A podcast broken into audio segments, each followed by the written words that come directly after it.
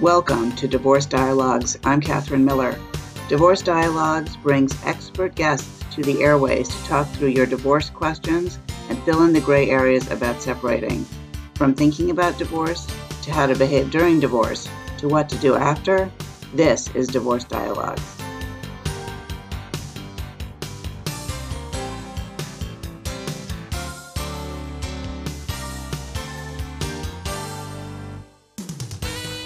Welcome to Divorce Dialogues. I'm Catherine Miller. I'm the founder at the Miller Law Group and director at the Center for Understanding in Conflict. And I am on a mission to change how people divorce and help them divorce with dignity. My guest today is Denise LaRue. She's a trauma-informed life coach, helping women reclaim their power and pursue life on their terms. After spending fifteen years in the corporate world, she realized there was something missing.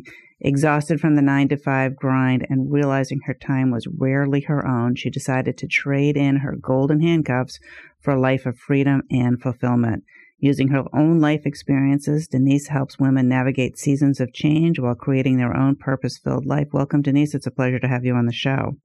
Thank you so much. It's a pleasure to be here. So what is a trauma-informed life coach? That is a great question. So basically, we as human beings all have life experiences that shape really the type of adult we become. And oftentimes those experiences can be considered trauma. So we think of trauma as, you know, capital T trauma or the trauma that you hear about on the news. But there's also trauma that can cause you to, for example, feel the need to be a perfectionist in your life in order to feel loved or appreciated or accepted. And I help women understand what those experiences are, or they, you know, what they were as usually young children, um, that sort of shaped their adult life. And how are those experiences keeping them stuck, whether it's in a toxic relationship, a toxic job, or, you know, just a situation that they're just not happy with. And so as a trauma-informed coach, I help you understand your trauma and then heal your trauma so that you can sort of get unstuck and move forward in your life. So are you saying that there are things that really happen to us in our lives starting early on that are really challenging for us to deal with, and that those create who we are in a way because we form around some of those traumatic events, even if they're not like, oh, it was a hit and run, but they were difficult, challenging in our in our childhoods and our development as human beings, and that we don't even know that we're still reacting to those things? That's exactly correct. Yes. Oh, that's really interesting. So what yeah. was it after fifteen years in the corporate world that led you to say, wait a second, I, I think there's more? Well, I thought I had the perfect life. I had the perfect life on paper, certainly. And yet I woke up every morning feeling like there was something missing, but I couldn't quite figure out what that was. And so I just sort of, you know, like a lot of people just went through the day to day and, you know, got up in the morning, made sure my kids got off to school and went to work. And I was an executive in corporate America, and I just every day felt like there has to be something more. This just doesn't feel fulfilling to me. And as time went on with, you know, sort of holding on to that feeling, what ended up happening was, honestly, I started to burn out. And I didn't see the signs necessarily. I didn't really understand that what I was feeling was sort of the, the early signs of burnout. Until one morning I was pulling into the parking lot at work and I had a panic attack. And it was the very first time that had ever happened to me. And once I realized what was happening, and I took a few, you know, deep breaths to calm down, I walked in and into my office. I went to the C E O and I resigned on the spot and realized that there, you know, you, you hear people say oftentimes life is too short to live this way, but really life is too long to live it being miserable. And so I made the decision that day that I was going to take back my power, and I had no idea what that meant, but I knew that I was going to start to live life on my terms. And so I, you know, started taking steps that day to figure it out, figure out what was missing and how I could utilize my life experiences to help other women so that maybe they could, you know, sort of get through their seasons of change a little bit faster than I did, and, you know, with support and, and hopefully get to the other side, uh, you know, a little less traumatized um, than I was in a lot of my life experiences. Well, you talk about navigating seasons of change, and of course the topic of this show is divorce, and that yep. is a big season of change, whether or not you Absolutely. choose it or not. Yeah. So, and you know, and you use this phrase, Denise LaRue, take back your power, and I can imagine that that sounds a little granola bar, new agey uh-huh. to our listeners. And so, you know, how do people take back their power, one, and, you know, can you relate it to divorce, you know, especially yeah. if you're not the one who chooses it? Yes, absolutely. So I think, so I'm divorced, and I think that when you go through a divorce, oftentimes you can feel like you have no control, like you've completely lost your power to, you know, make decisions, to, you know, make some of the choices that you want to make in your life. And it can be paralyzing. And I've watched and helped many women who feel like they don't even really know how to take the first step in a new direction once, you know, once they've sort of navigated their divorce. And so what I encourage women to do is to really recognize that they are a priority. They are important. Their needs matter. And it is okay for them to make themselves a priority. It's okay to practice self-care. It's okay to, you know, really ask for what you need, ask for help, and expect that you're going to get your needs met. And oftentimes, you know, just women in general have a hard time with that concept. But I think once you've gone through a divorce, it becomes that much more challenging.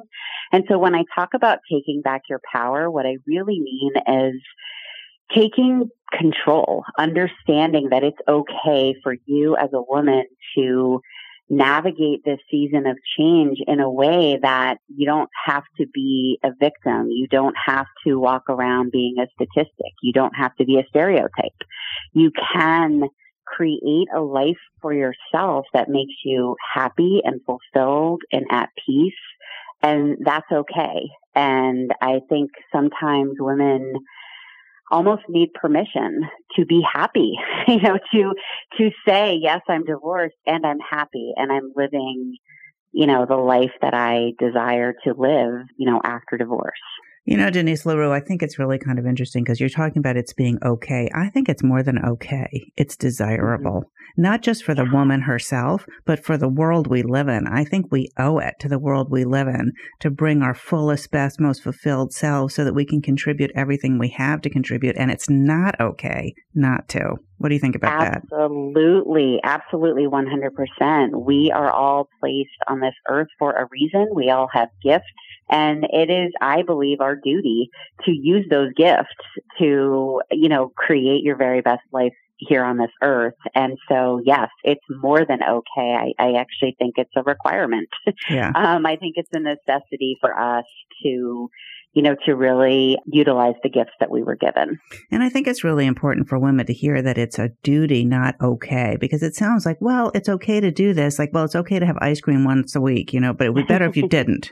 Right? Like there's a, there's a sure. kind of like negative, and I'm not saying there's anything wrong sure. with having ice cream once a week, you know, I don't mean that at all, but you know, if you're on a diet, say. Right, right. Like, okay. You know, it would be better if you could skip the ice cream just for a while, you know, until you sure. reach your goals. So I just don't want to, I, I think that just in terms of the tone of it, that it's really important for women, for all people, but I think you're right that women are subject to feeling that they have to put themselves neck behind, you know, they have to be in service to their children or their marriages or their job or whatever it is, that it's important right. for them to stand up and participate fully for themselves, not just for other right. people. Right. Absolutely. So, you know, one thing that I think is really hard for women and for men to deal with in the end of a marriage is forgiveness. What are your mm. thoughts about that? Yeah. So forgiveness was probably the most challenging thing for me in my divorce because I didn't fully understand the power of forgiveness. I always assumed that forgiveness meant that it was okay, whatever, you know, the other person did, your spouse or whomever, what they did. And I never wanted to make it okay. I never wanted to sort of give that, you know, permission for it to be okay. But what I've learned is that forgiveness is about me. It was about me. It was about my feelings and my energy and not carrying the weight any longer of those negative feelings. So to be able to, you know, forgive my ex-husband was a gift for myself. It was a gift to me. But not only is it important, it's it's actually critical to forgive the other person, but it's even more important for you to forgive yourself. And that is one of the most common things that I find with the women that I work with, is that they really have a hard time forgiving themselves for a, you know, a whole list of things that they can come up with. But once they do that, once they forgive themselves, what they see, what ends up happening is this whole world opens up for them, because they start to see how in not forgiving themselves, they were making choices that essentially continued to punish themselves.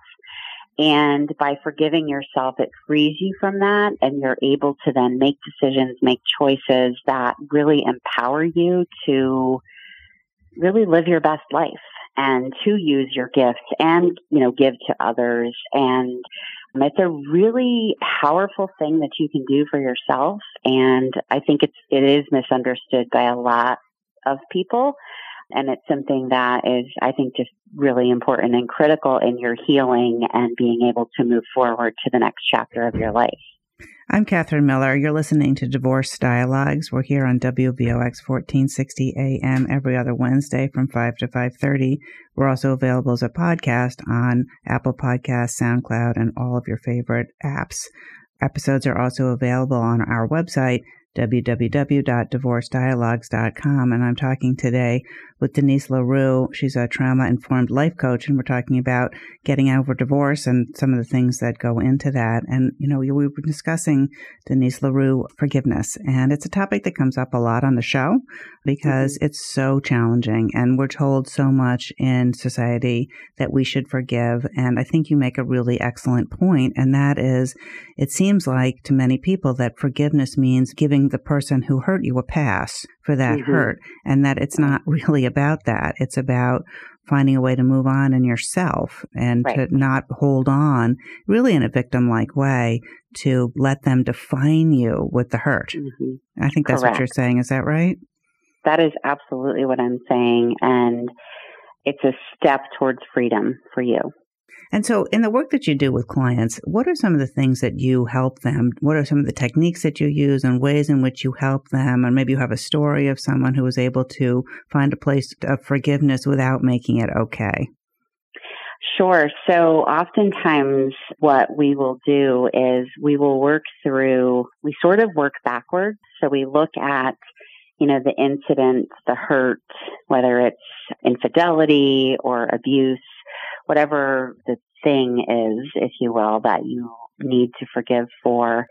We sort of start there, and then we work backwards in helping. I help my clients to see how, really how their trauma and how their patterns sort of contributed to getting to that place in their marriage. So I'm not, I'm not blaming or putting, you know, blame on my client, but I want them to see and learn how their patterns contribute to this so that they don't repeat those patterns going into their next relationship. So we start there. And then once we're able to kind of complete that cycle of helping them see their contribution, if you will, to the situation in their marriage, then what we do is we work on truly on forgiving. And there's different tools and techniques that we do that are actually quite simple that anyone can do. Some of my clients will choose to, you know, they, they're in a place where they can sit down with the individual that they need to forgive, and they can actually have a conversation with them. Some of my clients are like, there is no way I'm doing that. Yeah. So let's come up with a plan B. For those folks, I've had clients write emails and send them. I've had clients write emails and not send them. I've had clients write an old-fashioned letter with paper and pen and then actually burn the letter. It's kind of, it really depends on what you need and what your comfort level is, but each of those techniques works, and it's a very powerful experience to go through. And there's something cathartic about, you know, just going through the process. Like I said, whether you send the email or don't send the email, send the letter or burn the letter, it's, it's just about you. And it's about you getting those feelings out. It's about you coming to terms, and it's about you healing and moving forward in your life. So it sounds like what you're saying is that the writing or the conversation or whatever the method is allows the person who feels hurt to process what it was and also to take some responsibility for their own lives. Mm-hmm. Yes, absolutely. It's what helps you step out of the victim role when you can sort, because I mean, as you know, there's always multiple sides to every story um, and every divorce. And so I think when you can see your role in some of the troubles, and you can then, that's also part of forgiving yourself um, and forgiving your ex-spouse, and then being able to move forward with your life. It takes you out of that victim role, and it allows you to feel empowered to then, you know, move forward in your life, and, and particularly in your next relationship, because you've learned so much about your patterns, your trauma, and how that contributed to the problems that you had in your marriage. Now, I think it's a very complex web, the way you discuss it, Denise, because on the one hand, you know, people come into these divorces, and particularly women we're talking about, you know, really angry for some, not mm-hmm. everybody, but many do, mm-hmm. and angry right. for a perceived hurt or perceived betrayal, you know, whether or not that's choosing to end the marriage or an infidelity or, you know, some economic misbehavior or, you know, something, mm-hmm. you know, something surprise along those lines. And I think that my experience is that you're right, that although the person is often very angry at the other person, deep down and much harder to deal with is the anger at themselves. How could mm-hmm. I have missed? How could I have let this happen? How could right. I not have known? You know, and, and somehow or other they've ruined, I think in their view at the time, their lives by their ineptitude of some kind. And as you're talking about the forgiveness and the self-forgiveness as well as the forgiveness of the other person, this idea of taking ownership of it, that sounds really like a painful thing to do. Because at on one hand, you're trying to own, and I think the anger at the other person sometimes masks some of the anger at yourself. And so sometimes mm-hmm. people don't want to see it. But that, you know, that's really the most intense piece of it. I think we save the best, our worst judgment for ourselves as a general rule. And that, but the work that you're doing is helping people face that and then also forgive themselves. But that part in between, you know, once you faced it before you forgive yourself, wow, that sounds tough. It is. It is tough. And I think the thing, and, and I think that's why it's so important to have support as you're going through that journey, because it is tough. Um, it can be very painful. And the important thing to remember is that it's actually not your fault. You know, you may have behaved a certain way, you may have done certain things or said certain things, but it all stems from a trauma or a childhood experience that shaped who you are as an adult.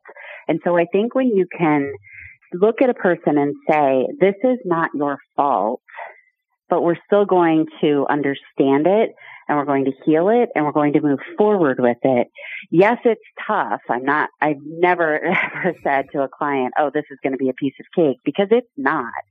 But the reward for getting through it is so huge that it really is worth the pain and the difficulty that you're going to go through as you experience this transformation. And it's critical to have support as you go through it. So whether that's a counselor or, you know, a coach or a support group, it's important that you are not trying to navigate this on your own, because it is challenging. You're listening to Divorce Dialogues. I'm Catherine Miller, and we're here on W V O X fourteen sixty A M every other Wednesday from five to five thirty, and we're also available as a podcast on your regular podcast apps, as well as the podcast website, w w w dot divorce dialogues dot com. And I'm talking today with uh, trauma-induced life coach, Denise LaRue. And for our listeners, Denise, if they want more information about your work or about you, how can they get it? Sure. They could uh, visit my website, which is Denise LaRue Coaching dot com. And there's information on my website so that if you are interested in learning more about me or connecting with me, you can certainly do all of that through the website, Denise LaRue Coaching dot com. And for our listeners who might be considering divorce, our women listeners might be considering divorce, and maybe this is applicable to men as well, what is the advice that you have for them as they think about the, the possible divorce process? Oh, my goodness. That's a great question. I think that the best advice that I can give to anyone, man or woman, who is contemplating divorce is that you've got to really listen to your intuition. We all have it. Some of us can tap into it a little easier than others, but you've all probably experienced that gut feeling or that just instinct when you know something's right or wrong. And if you can allow yourself to listen and hear that intuition, um, and then follow it, sort of let it lead you, there's a really good chance that you're going to be making the right decision, because your intuition rarely leads you down the wrong path. Usually, if you are led down the wrong path, it's because you allowed your mind to jump in and didn't just follow your heart or your intuition. And so that's the best advice I can give. I mean, I'm not in your marriage. I'm not in your situation. So my best advice is to listen to that inner voice, that intuition, or that gut feeling that you have that's telling you really what you should be doing. You know, that sort of brings me back to your t- telling your story at the beginning of the show. And I, I think most people would probably say, don't act within fifteen minutes of having a panic attack, but you did. I did. You know, and, you know, I don't know for any of our listeners who've ever had that experience, it is not a fun one. It really can feel no. like you are literally dying, and you might yeah. drive yourself straight to the emergency room or call nine one one. Mm-hmm. And so well, there must have been something, Denise, about mm-hmm. your serious gut instinct that this was the right thing to do. And how did you reach yeah. that? Yeah. I mean, literally, this is going to sound a little bit woo-woo, but literally, once I sort of calmed down and realized I wasn't having a heart attack, I heard a voice, and the voice said, "This is enough." And in that moment, you know, I just, I started crying. And because it was, I had seen the signs. I was pushing them away. Like, I knew my, I was ignoring my intuition leading up to that point. And it literally took me feeling like I was having a heart attack in the parking lot to finally listen to that voice and say, okay, I'm, you know, that I don't need anything else to happen. This was enough. And so it was scary. I, I don't pretend like I wasn't scared out of my mind. I mean, I'm a single mom, and I walked in and I resigned from my six-figure salary without a plan. And so I really trusted my intuition. I trusted my faith.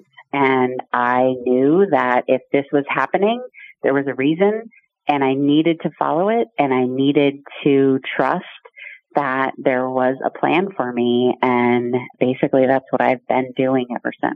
And how do you use that experience to help other women find their purpose?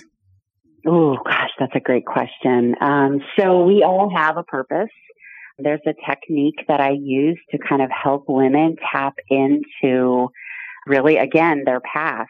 So if you think about your childhood, you know, what is an activity that you did as a child that you could just get lost in for hours and hours that you just really enjoyed? And is there something as an adult that you could get lost in for hours and hours that you really enjoy? When you start to allow yourself to remember the things that you really enjoyed as a child, the feelings, the experiences, the people, There's clues. There's clues in everything we do. And so I help my clients really understand what all those clues mean and sort of put them all together to paint, you know, a picture of this is what you're intended to be doing. These are your gifts. This is why you're here. And then oftentimes, you know, people think of purpose as their job, and it doesn't have to be your job. It could be your purpose, you know, you could fulfill your purpose through volunteer work or through things that you do with your family. Um, it doesn't always have to be your job. For a lot of people, they do turn their purpose into their job or into their paycheck, but it doesn't have to be that way. So I do help my clients just really sort of trace back um, in time to really pull out little tidbits, pieces and parts of their life that sort of tell the story and help them to see what their real purpose is in this world. Do you think that, um, it, just imagine in our last seconds that if our listeners are out there, well, I want to start finding my purpose this afternoon, what's the best way to do that? Journaling, meditation, anything? Um, I would say journaling, making lists, and uh, meditating, and then listening for the answers. All right. That is super good advice. Denise LaRue, trauma-informed life coach. It's been a pleasure to have you on our show today. Thank you so much. Thank you so much. I appreciate it.